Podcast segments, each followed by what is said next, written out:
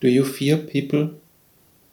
Welcome, good day, and hello to Silent Time, the opportunity to think on what is important in life.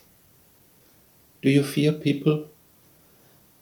It is quite sad to see how much harm people can do to each other, especially if people get persecuted by people from other faiths.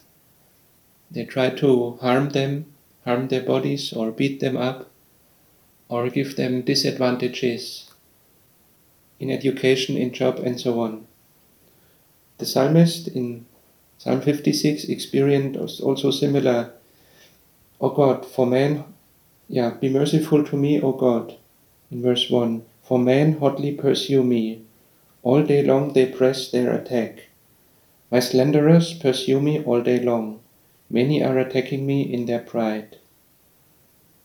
And some verses later, all day long they twist my words. They are always plotting to harm me. They conspire, they lurk, they watch my steps, eager to take my life.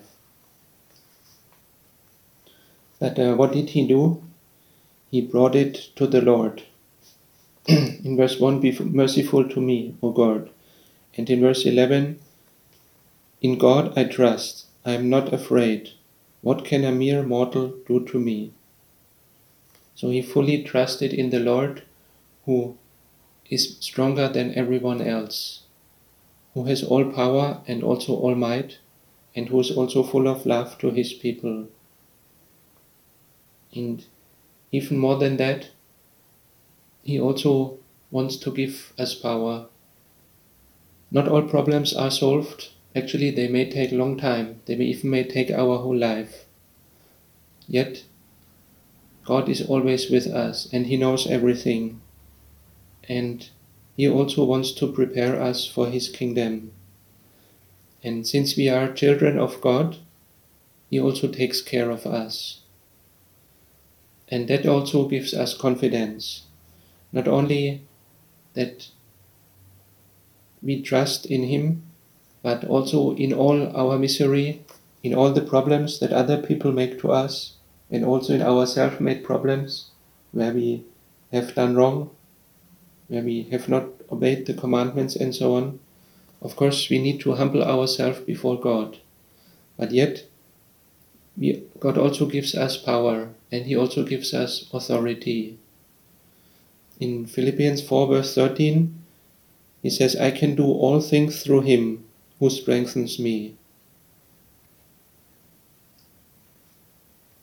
Lord, we thank you for your word. And you see, how much cruelty people do, and often we fear them. People do cruelty in the form of persecution, but they are also cruel in so many other ways. In companies, in governments, no, so many times there is no care for others, but everybody just uses his own elbows to come ahead you know everything and you know how much people need to suffer from other people. And yet you know everything and you also have all power. We want to praise you. Thank you that until today you still let us be alive. You still let us have what we have in your grace. Thank you that we can come to you with all problems, all problems that other people give to us and also that we have prepared by ourselves. You are the Lord, worthy of all praise, above all.